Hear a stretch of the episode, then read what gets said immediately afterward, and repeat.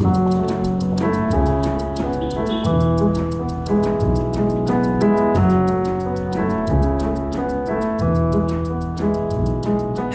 and welcome to Everyday Sublime. I'm your host, Josh Summers, and I'm glad you're here. In today's episode, I'll be sharing part two of a three part conversation with yin yoga teacher Stefanie Arend. Stefanie's an old, dear yin friend of mine, and I'm delighted to have her on the podcast to discuss her new book, Be Healthy with Yin Yoga.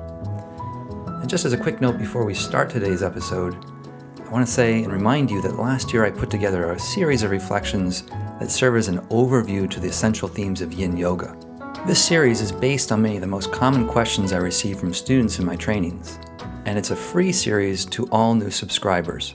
Just go over to my website, www.joshsummers.net forward slash subscribe, sign up for the newsletter, and this series will start coming your way. And as a bonus, you'll also get access to two free practice videos one practice that focuses on the spine, and one, and one that focuses on the hips. So I hope you enjoy those offerings. Now, today on the podcast, Stefanie Arend and I will focus on how she influences the channels of Chinese medicine within her personal practice of yin yoga. And my hope is that this kind of shop talk with experienced teachers will help deepen your own sense of how to teach and practice. So now, once again, I bring you Stefanie Arend.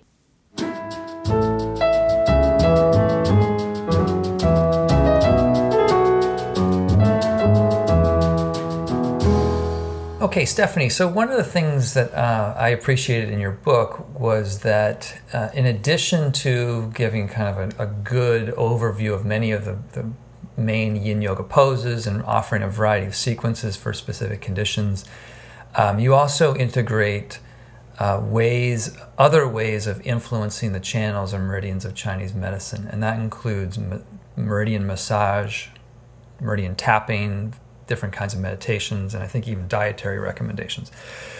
So I, I just I like to talk about that a little bit. Um, how do you like for something like massage? How do you go about how how would you think about uh, what meridian to massage, and then uh, like how to actually do it? There are different ways to do that. You can do a tuina massage, for example, where you trace the meridians. Therefore, you have to know where the meridians are. And then you can trace them with a tool like a gua sha, for example, or with your fingers, with your hands, with your fists, and um, encourage the, the, flow of energy in that way. You can also break up tar- um, scar tissue once again by doing that massage. That's um, also one of the things I did uh, once my scars were healed a little bit better, then I started working on them by doing massage, which was a really nice way to do further improvements. So, so a couple of things there. I just want to uh, unpack it a little bit more. Uh, there's a there's a term you use called gua sha, mm-hmm. which is a technique in the sort of the repertoire of Chinese medical practice where kind of a, a, a a spoon, usually it's a porcelain spoon that you would get with, uh, say, soup at an Asian restaurant. But it's a, a spoon that um, is used to scrape an area of the body, like gently scrape. There's usually an oil of some sort that gets placed down, a little lubricant, and then that area gets gets rubbed, stroked in one way um, with a spoon. Correct? Mm-hmm, exactly. Um, so it doesn't have to be a spoon. My favorite gua sha is made of jade stone. Yeah, it, it could be kind of like a, a large blunt letter opener. like, uh, but yeah, you could. There's different tools you could use. But when you do it, uh, sometimes what can happen is there's a, a, a kind of a dark red slash purple discoloration that occurs in the area. Um, and do you get that when you do it?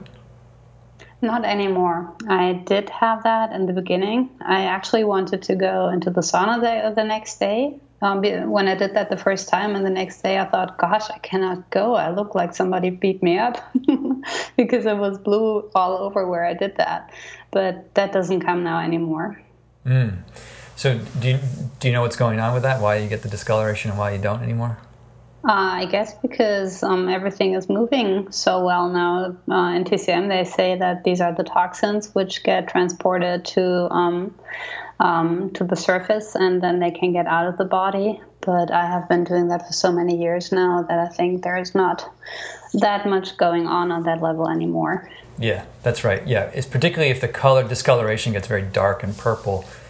That's a sign that the, in Chinese medicine they're referring to uh, there's a state of blood stagnation in the area where the, the blood's not flowing well, and that's a deep level of energetic stagnation that that does come more to the surface and then gets uh, released. Um, so, in addition to mentioning gua sha, you also talked about tracing the meridians, and that's um, I wanted to hear more about how you do that because, at least in English, the word tracing uh, is kind of a light touch. Usually, like you take a pencil tip and you trace an image or something, but it's a very light touch. Are you describing that quality of touch where you just lightly touch, say, the trajectory of the liver channel coming up through the inner leg or the spleen channel coming up through the inner leg, or is it more of a vigorous pressing, pulling uh, kind of massage, which uh, you mentioned with the Chinese word tui na. Tui na is, is a Chinese version of massage from Chinese medicine, um, use, using pushing, pulling techniques. Um, so when you're tracing the channel uh, in this kind of practice, how are you how are you going about that? For myself, for my own personal practice, I do it on a more vigorous level. I do it deeper. But for some people, that's too much, especially when there is a stagnation in the meridians that can get pretty painful. Mm-hmm. And um, then it's really um, more of a soft touch. But if it feels good to you, you can go deeper. Mm-hmm. And do you do? Is this something you do in your personal practice, or do you do this in your classes too? No, I don't do it in the classes. I explain it to my uh, students so they can do it for their own personal practice, but I do not recommend it um, to for them to do it in the classes. you should really be focusing on that person, and if you have two, 15, 20 people in there, I think that's pretty difficult to do. You cannot do it with all of them. Yeah, I mean that's right because a I can just see it being a kind of a an, an organizational disaster in the sense that you just trying to describe where the channel is and get people to have a basic sense of where the channel is is hard enough. Um, in one of my trainings, we do go into trying to find specific points on channels, kind of what we do in acupuncture school, doing point location. And even that, one, there's just like four points, that's that's a big undertaking for a group of 20, 30 people in about an hour period of time. So I can't imagine getting too specific in a public class around this. Um, but you do, you recommend them that they take that home mm-hmm. if they're interested. Yeah. Yeah. Or what you can do with a whole class, I think, is um, tapping massage when you where you use the whole hand.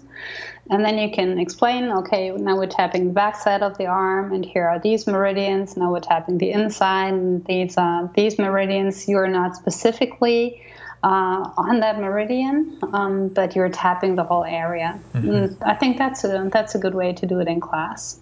You know, and, and as you said that, that kind of reminds me of something that I I like to mention around influencing the channels in a Yin Yoga context, and in that what you just said is the meridians are very close to each other, right? There, there, there's not a lot of distance or sort of geographical differentiation uh, in the body. So when you're tapping, for example, you're going to be hitting multiple meridians in that area. Mm-hmm. Um, and, exactly. the, and the mm-hmm. same thing I think is true in many of the yin poses, is that like the majority of the channels in a, compre- in a, in a basic or a comprehensive yin yoga sequence, the majority of the channels will be getting stimulated uh, one way or another. It's, uh, mm-hmm. it's very difficult to isolate just one specific or even just two specific channels. Um, and I think that, from my perspective, that general stimulation feeds back to or comes back to what you said earlier that if your energy is too excess, yin yoga can help balance that. If your energy is too deficient, yin yoga can help that. Um, it's a very simple way of saying it, but I generally say it's it's it's the fact that uh, you are opening the energetic pathways so that the chi you have can circulate and your body, your organs can then produce whatever chi may be deficient. Um, but it's that general stimulation of the yin practice that helps balance either deficient or excess conditions. that's the way I've been talking about for a long time. But I am I am interested. In, do you have a different or a, a complementary way of talking about it in terms of the, the, the balancing effect of the yin practice? Mm, I totally agree. I would say it the same way. Nothing more. well, like I like I said in the beginning, the, um, the mental state is super important. Yeah. Um, that's why I think a lot of people feel so balanced after the class because um, they um, don't have um, that over flooding of um, of situations and of voices, and um, also in a yang class, I all, sometimes even felt in a yang class overstimulated sometimes it was even too much for me, even though it was a yoga class. But sometimes people had loud music on. My teachers, um, teachers I went to, and there were so many adjustments and so many things they said about the poses that I felt totally overstimulated, and I did not feel balanced at all. And in yin yoga, I try to reach the opposite. I don't play music in my classes. I try to be um, still a lot, so I give people room for stillness to dive deep. And I think that's a way to get in touch with your soul mm. and to see what does my soul have to tell me? Am I still on track? Is there still something I can change in my life? So people question everything. Question is um, is this what I'm doing still making me happy? And that has never really happened to me in a yang class where there's so much going on. And I think that's also crucial for the healing path. Well, we're alike in more ways than I, I knew. Uh, you're probably one of the few teachers I've heard that says they don't play music. I also don't play music. And uh, it's for similar reasons that I feel like uh, with the music on, you, you kind of can people can feel kind of held within this kind of anesthetic cocoon or bubble of sound that doesn't really allow them to hear more clearly and, and, and focus more internally on what's developing in their body and mind. Um, and it really is that, I think, incredibly valuable container of stillness and silence of the room itself that does permit that, um, that deeper exploration of the mindfulness. Um, so I'm, I'm, glad to hear you say it and, and say it the way you did. Thank you. Well, I do play music for absolute beginners because I think they can get overwhelmed by that much stillness. That was also the feedback I had when I started in teaching yin yoga. I always uh, loved stillness, and then I thought, okay, my t- my students probably also love it. but then a lot of people said, "Whoa, there was a lot emotional stuff coming up there," and it would really be nice to have some music on, not to be so overwhelmed. And then I said for the beginners, okay, let's do that. I will play a little bit of music, but then there will also be stillness again. And the longer you come to my classes, the less, uh, the more classes we will do without music. And then when they have been there for a few months or so, then I stopped um, playing music completely. Like, like training wheels, they get weaned off slowly. Mm-hmm. Yeah. Yeah. I just say, suck it up. Feeling over, okay, that would just apply some mindfulness to it. But uh, no, I, I, don't mean it that glibly. Like, of course, uh, I think what you're getting at is is the idea that just as there's a physical edge to the posture, and you need to play that, there's also a mental edge to the kinds of dynamics that arise and emerge for people, and having tools to work with that. And music is a tool that can be used to help navigate challenging, difficult stuff as and when it comes up. So I think it's good to have a, a variety of approaches there. Mm-hmm. Um, so in your, I guess you know one of the questions I had, maybe I'm jumping ahead a little bit, but with all these different tools that you have at your disposal, whether it's the, the massage itself, the meditation, some of the meditations you'd like to do, or the sequences of the poses, how do you, how in your own practice do you think about coming to your practice. So another way of saying that is like, how, what kinds of things do, do, you use to evaluate what you do in your practice on any given day? That's sort of in in the, in the realm of what does your personal practice look like, and how does all of the stuff that you're talking about look come to play in your practice? Okay, I'm a very intuitive person. so I trust my intuition. It's not like I have a schedule. Monday I do that, and Tuesday it's time for this and that. Uh, I just decide intuitively. But I, um, I'm an early bird. I get up pretty early. I'm usually up at five in the mornings when everybody else is still sleeping, and that, that gives me time to do my gua sha, my cupping, uh, and stuff like that in the mornings. And in the mornings, I'm more of a yang person. I love to do HIIT workouts, then high intensity interval trainings. I have a rebounder, which I absolutely love. I also do that in the mornings. And um, sometimes just fitness exercises and. Um, Pause there for a sec. I'm going to unpack this more. So you, you're getting up at 5 a.m. and you mentioned cupping or gua sha. So cupping is is a similar technique to gua sha, but instead of using a, a like a a blunt letter opener or a spoon, you're using these these glass cups that um, the air can get pumped out of them, and they and they get placed on on on certain parts of the body, usually along the spine. And that draws the skin, flesh, muscle, tissue into the cup, which then can help also break up stagnation. So if you're using cups or gua sha, where are you doing them on your body? I do it. I do it everywhere where I can reach it. I do my I do my face. I do my shoulders, my arms, my back, as um, as long as I can reach it. My my butt, my legs, everywhere where I can reach it but I'm not leaving them on there like a therapist would do. Um, I'm doing a moving massage. I have the, the cups and I move them in different directions. So you okay, so you're sort of sliding them around, which mm-hmm. is, a, is, a, technique in Chinese medicine. Um, and you know, for listeners at home, the the the the, the note of caution slash caveat here is that the cups can leave these purple bruised marks for anywhere from a couple days to a week or more.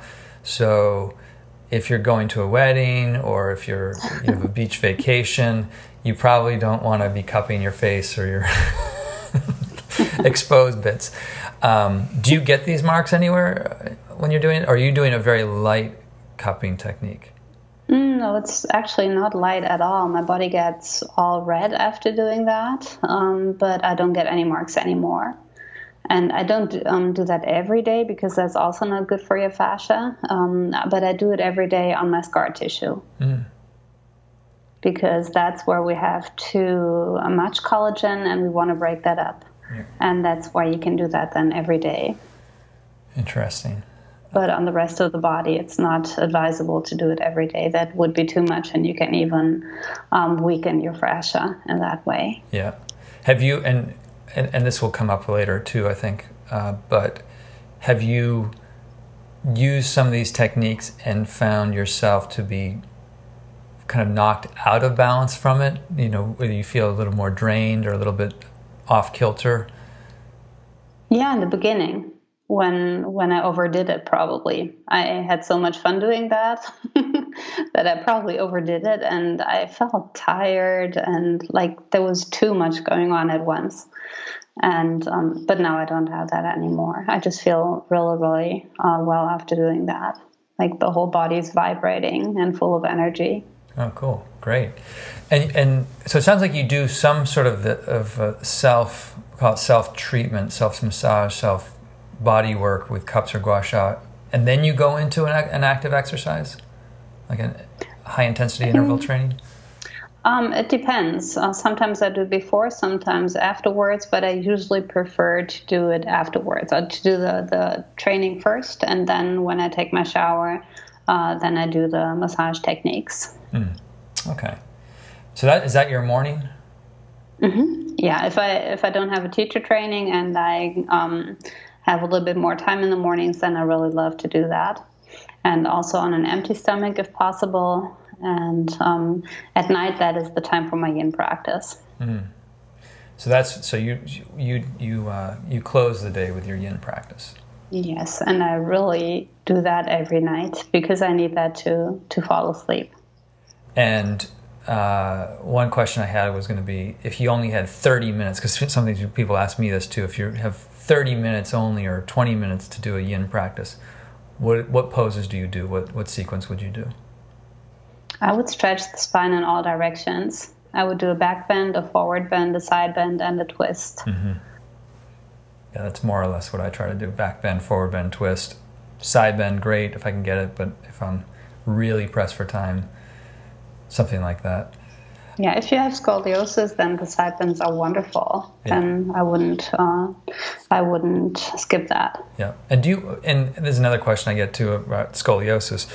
Um, do you do the same amount of time on each side, or do you favor the tighter side?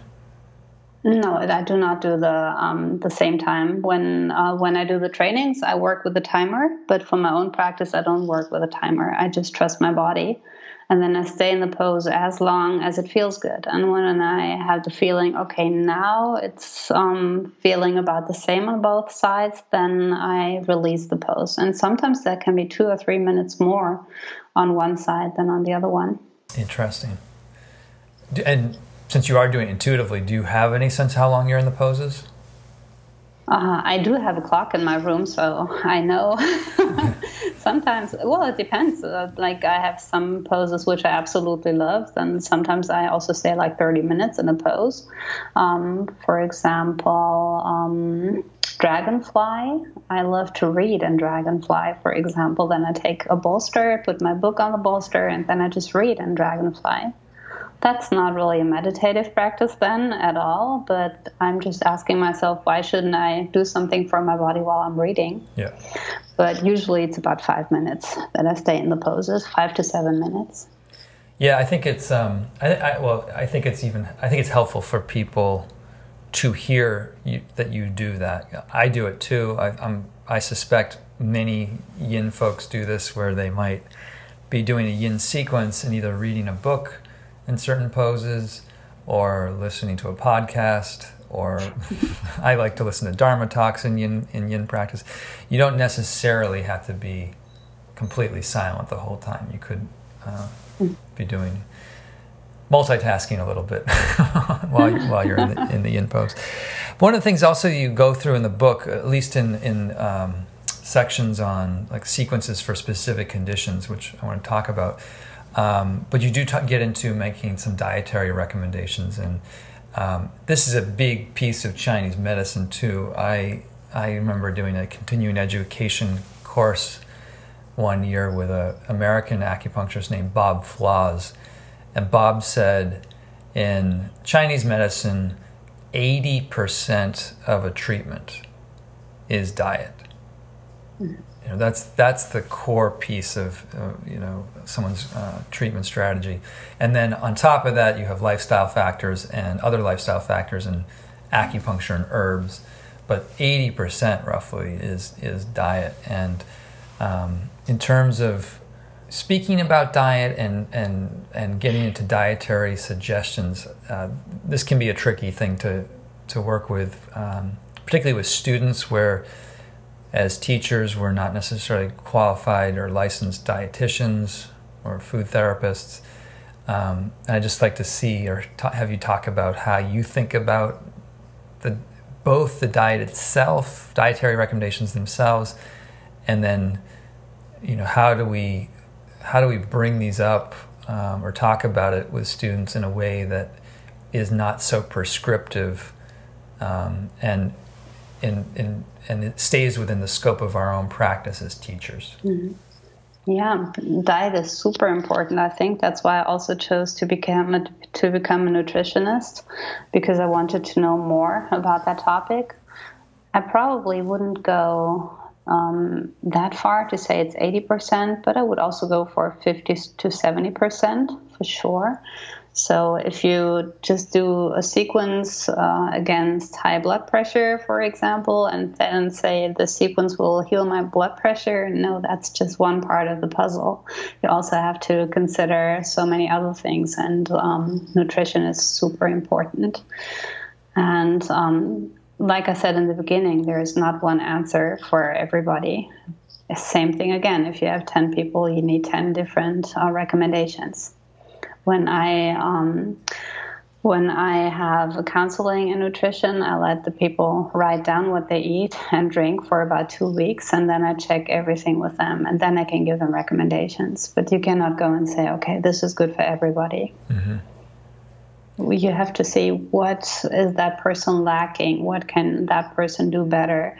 Are there any uh, allergies or intolerances? And um, it's just like in yoga, everybody needs something else. Yeah a lot of people these days um, are super happy with keto, for example, but there are other people who say, I cannot do that at all. I feel so tired. And, or vegetarians who um, say, because uh, I do yoga, I have to be vegetarian because of ahimsa. And then after 20 years, they say, I absolutely need meat again. I'm going crazy if I don't eat meat. And then there are other people who judge that, but that person really needs that if you check the blood. Mm-hmm. So there is not one rule for, for all. Yeah, just like as we talk about in asana, there's no one size fits all alignment mm-hmm. that will work for every particular body. Um, and the same certainly seems true in diet that uh, that there's no one size fits all diet that will address everyone's unique conditions. Mm-hmm.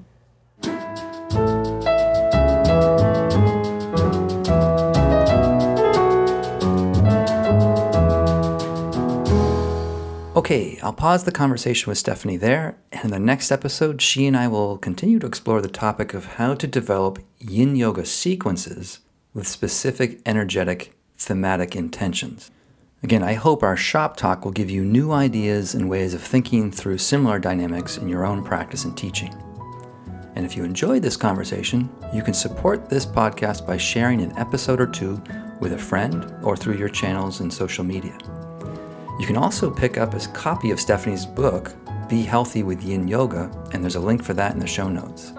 And finally, as a short parting reminder, if you'd like to receive your free access to my Essentials of Yin Yoga program, please head over to my website, www.joshsummers.net forward slash subscribe. Sign up for my newsletter, and good things will start flowing your way. Thanks so much again for listening today, and I'll see you in the next episode.